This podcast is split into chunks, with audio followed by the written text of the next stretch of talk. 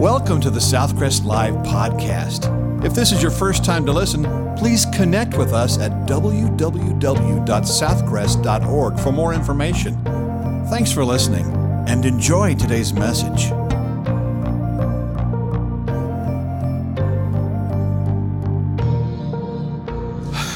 I think we can go now, don't you? they sang that in the 8 o'clock service. I guarantee there was no other church on this planet that had him sing at 8 o'clock, but they did an awesome job. That's just a precursor of what's going to happen this afternoon and this evening at Southcrest Christmas. I know that you will not want to miss it. We're going to take a break from the Sermon on the Mount, Matthew chapter 2. Matthew chapter 2.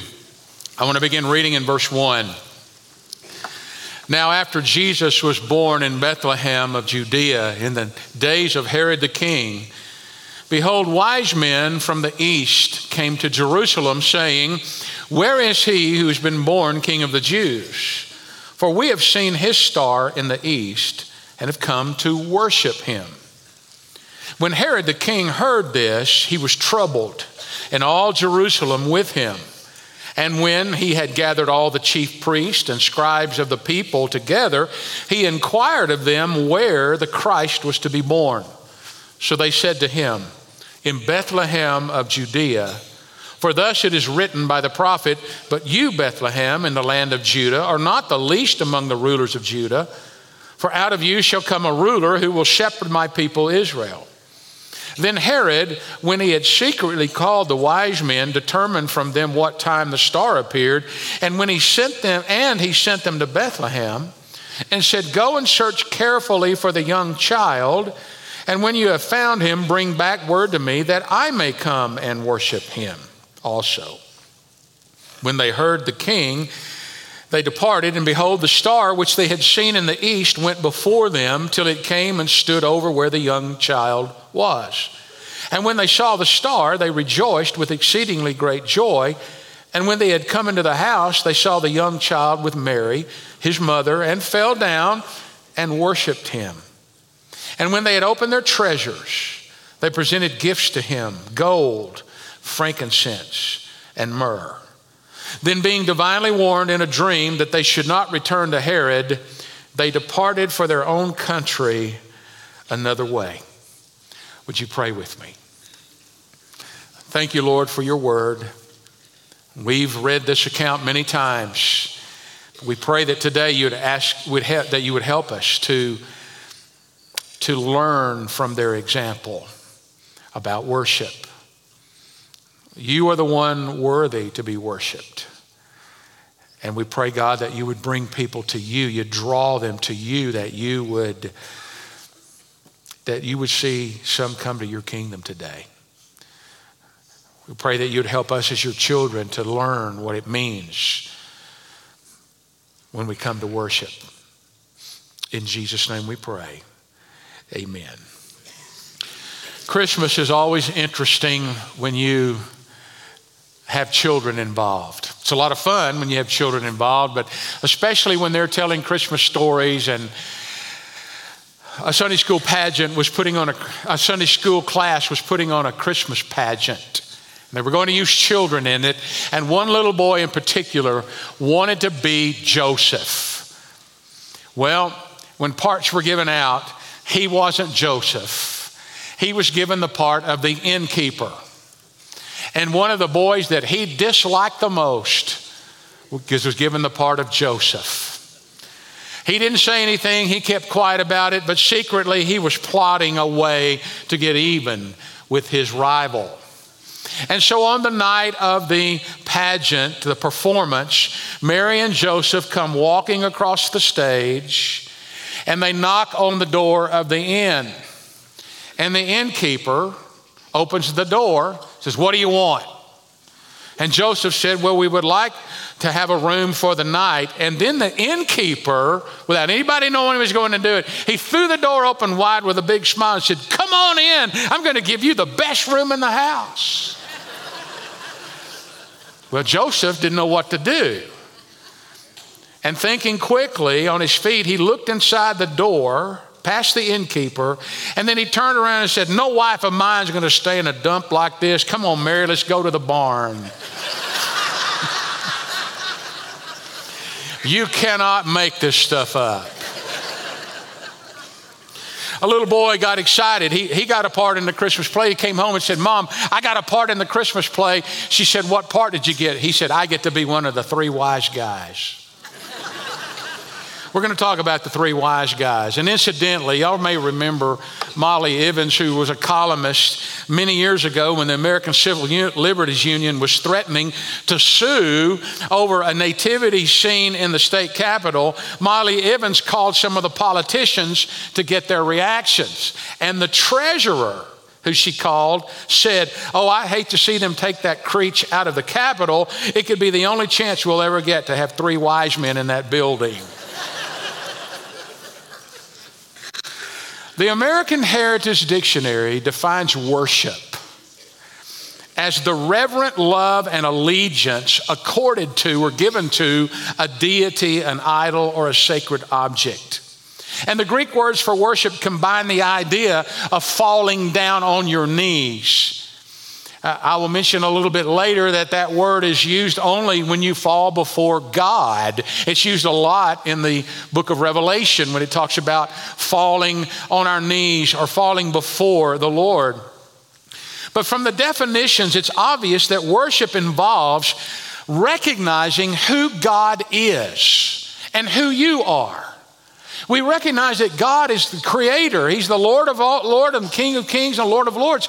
He is the king. We are the subjects. We are the creation. And when you come to worship, you remember that. So that puts God as the focus of the worship and not you and me. But it seems like today we've turned it around. But to give you an example of an attitude of worship, listen to 1 Chronicles 29, verse 10 and following. Here's a good biblical focus. Praise be to you, O Lord God of our father Israel, from everlasting to everlasting. Yours, O Lord, is the greatness and the power and the glory and the majesty and the splendor, for everything in heaven and in earth is yours. Yours, O Lord, is the kingdom. You are exalted as head over all. Wealth and honor come from you. You are the ruler of all things. In your hands are strength and power to exalt and give strength to all. Now, our God, we give you thanks and praise your glorious name. But today, when, when it comes to corporate worship, when people gather together to worship, and there'll be people all over this country gathered in church buildings to worship. Instead of focusing on God, congregational worship has begun to focus on man. We come with the attitude or we leave with the attitude, well, I just didn't get anything out of that. Well, guess what? It's not about you in the first place. I, I didn't like the, this and I didn't like that and I didn't like what I had to do here and I didn't like that. But see, we've, we've made it all about us. Our culture has led us to focus on us. We live in this frantic pace and we can't come in and stop for a few moments and focus on God. I mean, let's just think about this. Have you realized how frantically impatient you are now? Really? You go into a fast food restaurant and they're not fast enough now, are they? They're not. I mean, you, you, you, it didn't come up fast enough on your phone. Your computer's not fast enough. I, I want it now. Even the drive through windows aren't fast enough anymore. And so we, we, we develop this attitude that when we come into worship, we need to hurry up and get this over with. But how many times does the Bible tell us to wait on the Lord? We're told in the Psalms and in Isaiah to wait on the Lord, to spend time with Him, to pray, prepare our hearts. Worship, by its very nature, demands that we prepare our hearts. It, invoke, it, it involves refocusing our minds to stop for a moment and to realize who we are, who God is, and the relationship. Sometimes physically we can be in here and be quiet, but our minds are still racing. Some of you right now are looking around to see, well, I wonder who's here today and what am I going to do? And we frantically look at our watch and we you can't even focus enough to honor the Lord. We settle down to listen to the main event, the sermon. You may not follow the outline closely, but you are listening closely for those favorite words of yours, which are finally. He's about to finish. We've gone, we've been sung to, preached at, informed about a coming events, but we've not worshiped because God did not receive anything from us. We make it all about ourselves. There's also imbalance today in worship. Some people think it's all intellectual. Now, there isn't an intellectual part about worship. You need to know more about God. It's one of the reasons that we worship Him in spirit and in truth. We tell the truth about God's Word and about Him. We need to know more about Him so we can relate to Him more and so we can honor Him more. But some people, it's all just about intellect. And then on the flip side of that, you've got those who are all emotion.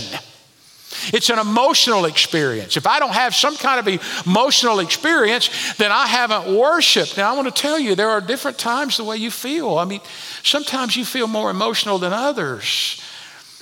And, and, and because we're so afraid of being characterized by one of those holy rollers, we look like holy popsicles. We just don't do anything. We don't sing, we don't smile, we don't, we don't get excited about the Lord at all. Well, folks, there's a balance there. When we focus on the greatness and the power and the majesty and the wisdom and the love of God, it creates a joy and an exuberance that comes from your heart. You sing, you, you say, Lord, I honor you. We were singing this morning about who Jesus is. Oh, come, let us adore him. Joy to the world. And then there's a volitional response or will. It, it, it, involves our will. We submit to the will of the Lord. And there's so worship is all of that. It's knowing more about God. It creates emotional response. Lord, I love you, but it also creates a, a volition, a, a desire to serve Him and to honor Him and to obey Him. Also, did you know that if you don't have the attitude, now listen carefully, if you don't have an attitude of worship during the week, I'm not talking about sitting down and singing a song and that. I'm talking about an attitude that says, everything I have belongs to the Lord. God, thank you for this day. Thank you for giving me strength today. Thank you for the blessings that are mine. Thank you for watching over me. Thank you for leading me. Just an attitude of you've got a relationship with God. Did you know if you don't have that during the week, you're not going to have it in here because you don't just click it on at 9:30. Okay, I'm out of my car. Boom, when I walk in the door, boom, I'm worshiping now. You're not going to do it. That's why some people come in, they're just miserable during this time. They're doing their duty, but they have no concept that this is all about God. It's not about you and me. Our whole relationship to God is to be characterized by an attitude and practice of thanksgiving. It's impossible to instantly experience fellowship with God when you walk in the door. One lady said, I was reading the story of Jesus' birth to my daycare children. And as usual, I stopped to see if they understood what we were reading. And so I asked the question, What do we call the three wise men? And one five year old said, The three maggots. Well, I want us to look at the three maggots this morning. Magi. What models do we have from them? What can we learn? I know you've heard this story many, many times. We assume a lot of things about them. We assume they rode in on a camel. We don't know that for sure. We assume there were three of them. We don't know that for sure. We, we assume there were three because there were three gifts given. But there are a lot of things we don't know about them, but we can look at this account in Matthew and we can learn some things from them. So the first model I want you to see is the model of seeking. Herodotus, a Greek historian, tells of a tribe called the Magi a tribe of priests, much like the Levites of Israel. They became skilled in philosophy and medicine and natural science, especially in astronomy. They came from the east, we're told. So we assume they came from Persia, probably. They could have been some of the descendants of Daniel when Daniel was carried off in Babylon, uh, which was then Persia. Uh, they could have come from there. We don't know a lot about them other than that they were very knowledgeable and skilled and they made a real effort. I mean, they made an effort to come find Jesus. They overcame many obstacles. Think about it. Herod. Now, you've heard his name many times.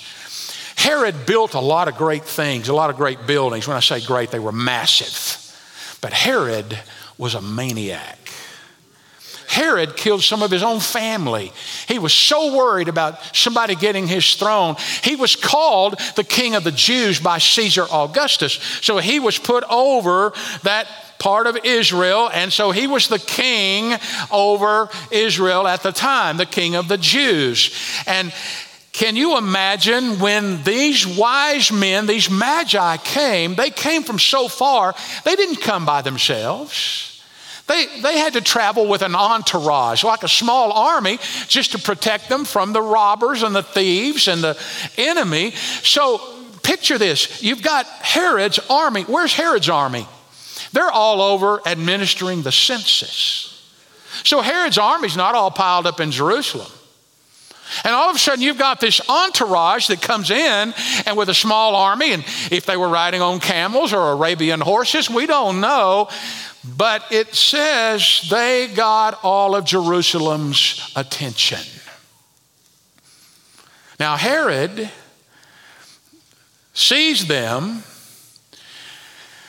and verse 3 actually, they come to Herod and said, We want to, we're looking for the one who's been born king of the Jews. Now, you're talking to Herod, the maniac. And verse 3, it says, When Herod the king heard this, he was troubled. Now, that doesn't do justice to what he was. The word means agitated, shaken. To put it in Elvis's words, he was all shook up. like an agitator in a washing machine. He was agitated because he was a he was a maniac.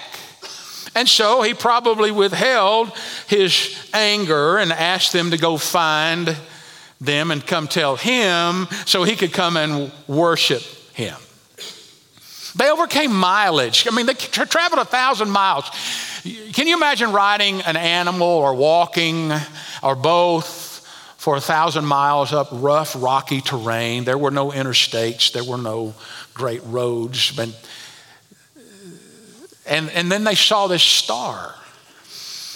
We're told, I don't know who counted them, but we're told that there are 12 quadrillion solar systems. And yet they saw this one star and they came to worship him. They made a real effort. I mean, they went through a lot of hardship to get there. Today, we complain if the church is four or five miles away and you ride in an air conditioned, heated automobile. Some people whine about the duration of the worship services. Worship's not an activity that only occurs for one hour on Sunday, it's a daily desire to have a relationship with God. You saw that video about Lottie Moon Christmas offering. You saw some of the conditions those people were worshiping in. We got it made here, don't we? And yet, oh, you would not, you would be amazed at the complaints and the whines Somebody got my seat. Somebody got my parking place. It's too long. It's too loud. It's just too loud. This choir, this is just too loud. I hate to really offend you. It's not about you. It's not about you. One writer puts it this way worship in our time has been captured by the tourist mindset. Worship is understood as a visit to an attractive site to be made when we have adequate time or leisure. For some, it's a weekly jaunt to church. For others, occasional visits to special services. Some, with a bent toward Christian entertainment and sacred diversion, plan their lives around special events like retreats and rallies and conferences. We go to see a new personality, to hear a new truth, or to get a new experience. And so, somehow, we expand our otherwise humdrum lives. And we'll try anything until something else comes along our worship at Christmas time really is directly related to the quality of our worship the rest of the year. It's not just, we just all of a sudden we're going to worship at Christmas time. Erwin Lutzer said, if we haven't learned to be worshipers, it doesn't really matter how well we do anything else. Mark Horst said, I'm dismayed by the popular phrase worship experience to describe the church's corporate worship. Worship has the capacity to transform us because it focuses our hearts and minds on God. God seen in one another, in ourselves, and in the world around us. However, the phrase worship experience suggests that worship is important because it induces feelings. In this context, worship is focused more on the worshiper than the one who is worshiped. We need to ask ourselves what a true worship experience is so that if we had one, we could recognize it. Is your heart here today? Is your heart in worship?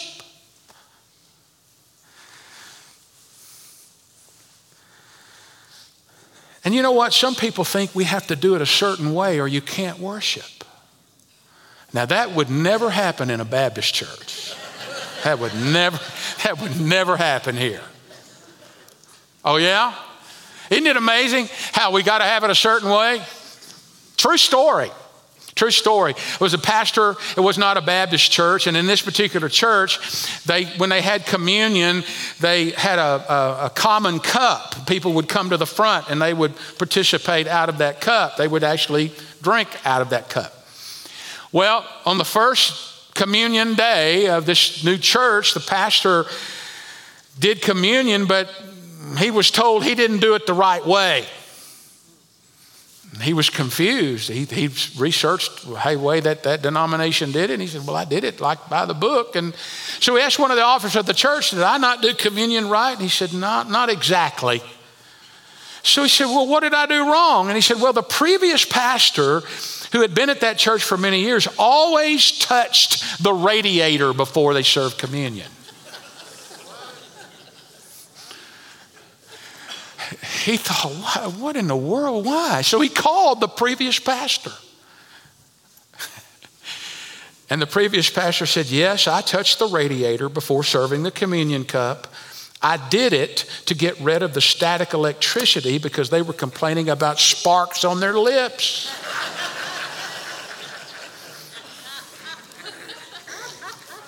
There was a practical reason for it. But he had not done that. But you'd be amazed. I mean, some of you say, well, you know, if, if they do that, I just can't worship. I just can't worship. I want to tell you something. It's all about God, it's not about you and me. Now, they not only are a model of seeking, but they're also a model of submission. They stand in stark contrast to all those other people in Jerusalem. You've got the priests and the religious leaders. And when Herod asked them, Where is this child supposed to be born? They said, Six miles from here in Bethlehem. And yet, did they make the trip over there? Uh-uh. No, the wise men put their faith to work and discovered the Savior, and their first response, it says they fell down and worshiped him. A baby. Now, probably the wise men didn't get there while they were still at the manger scene. I mean, we put them there. It's okay. But it says they came into the house. They came into, found the child. So it could have been months later. Probably was before these guys got there.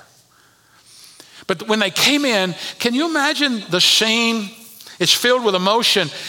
Mary's holding Jesus, who's an infant, child, infant, and these three wise men, or at least three of them, these wise men with their entourage come, and when they come in, they fall down and worship him. You see, they probably laid face down on the ground in front of him, and something is missing, folks. I, I know that we are all made up differently emotionally, but we've heard this account so many times that it hardly even moves us anymore. We're so familiar with Christmas, we're so familiar with Jesus Saves, that we're no longer moved when we think about the one who came to be with us, to live among us, to die for us, to pay a debt that you and I could never pay.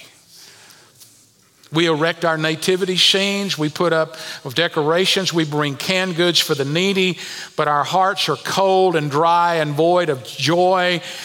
We need to fall down like the wise men and say, Lord, thank you for saving me. Thank you for coming. Thank you for what you have done for me.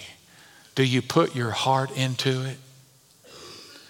Is your heart here? You, I mean, do you have a, when you come in, say, Lord, I want to worship you with my whole heart. I, I want to put all into it. Barbara McKeever, Urbana, Ohio, said this In the middle of a soloist number at my church, my young grandson Chandler tugged at my sleeve and whispered, She can't sing very well, can she? And she said, knowing the woman had a deep love for Jesus, I said, Chandler, she sings from her heart. That's what makes it good. Well, he nodded thoughtfully, and several days later, she said, as he and I were riding along in the car, singing along with the radio, Chandler stopped and said, Nana, you sing from your heart, don't you? yeah. You know what? God doesn't care what it sounds like, He looks at the heart. And when you worship Him, Lord, I want for just a few moments, gather with my brothers and sisters in here, and just for a few moments, I want to honor you with all I have. Whether I'm thinking it, singing it, praying it, we want to put it from our heart. Erwin Lutzer, excuse me, Oswald Chambers Beware of worshiping Jesus as the Son of God and professing your faith in Him as the Savior of the world while you blaspheme Him by the complete evidence in your daily life that He is powerless to do anything in and through you. And some of you, you know, you're waiting, you're waiting for me to get done. I've got a tip for you, especially if you have young children. Pastor Dave Charlton said after a worship service at First Baptist Church in New Castle, Kentucky, a mother with a fidgety seven year old boy told me how she finally got her son to sit still and be quiet. About halfway through the sermon, she leaned over and said, If you don't be quiet, Pastor Charlton is going to lose his place and will have to start over on his sermon. and it worked.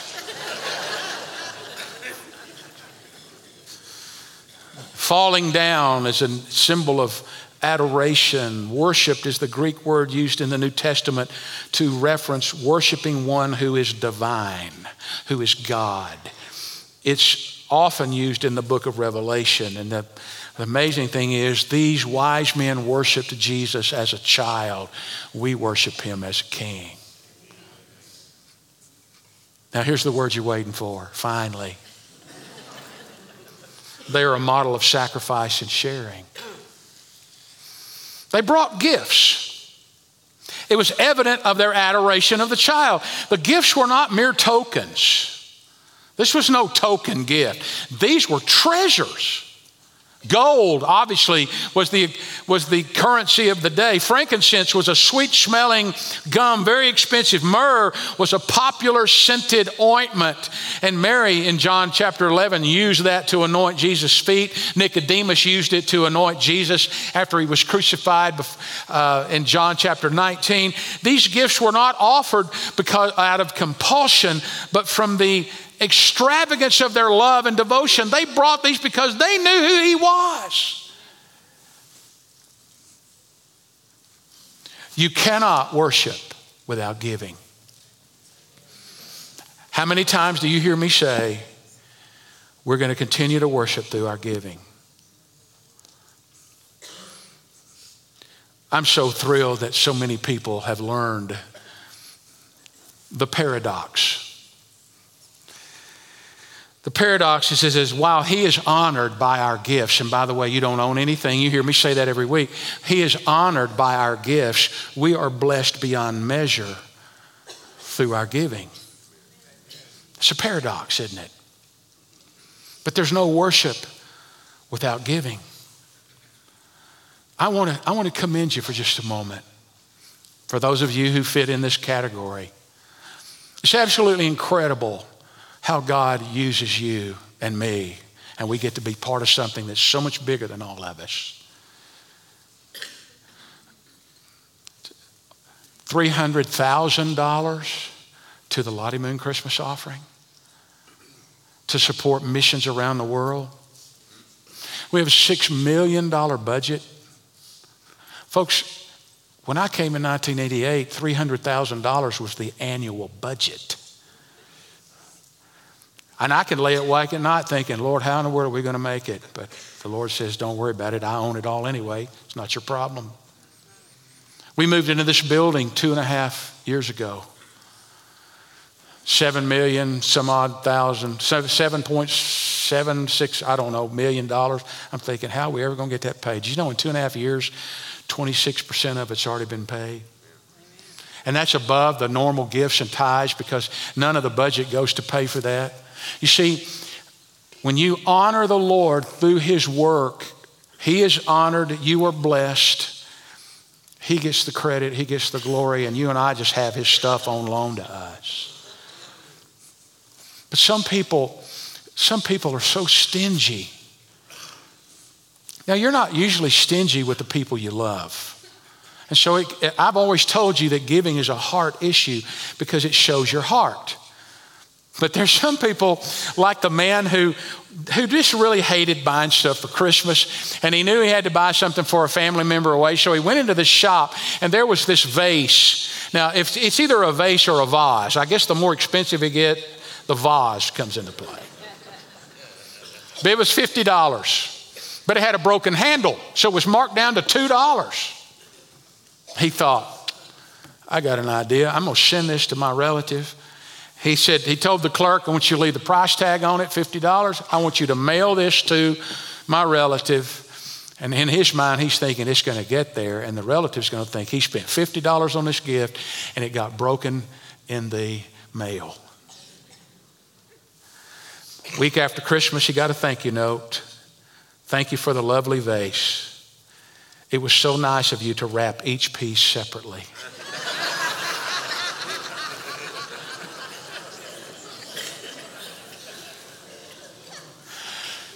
In a comic strip, for better for worse, Lizzie, the little girl, was talking to her brother, her big brother, said, Look, I've got $9.11 to spend on Christmas. And her brother, being a typical brother, says, You can't buy something for everyone with $9.11. But with supreme confidence, Lizzie said, I'm going to try. And walking away, Michael answers sarcastically, Well, there's sure going to be cheap presents. And Lizzie says, Nothing is cheap, Michael, if it costs all the money you have. Well, folks, I want to tell you, Jesus is the greatest gift that's ever been given to us. He came and willingly gave his life for you and me to pay the price for our sin.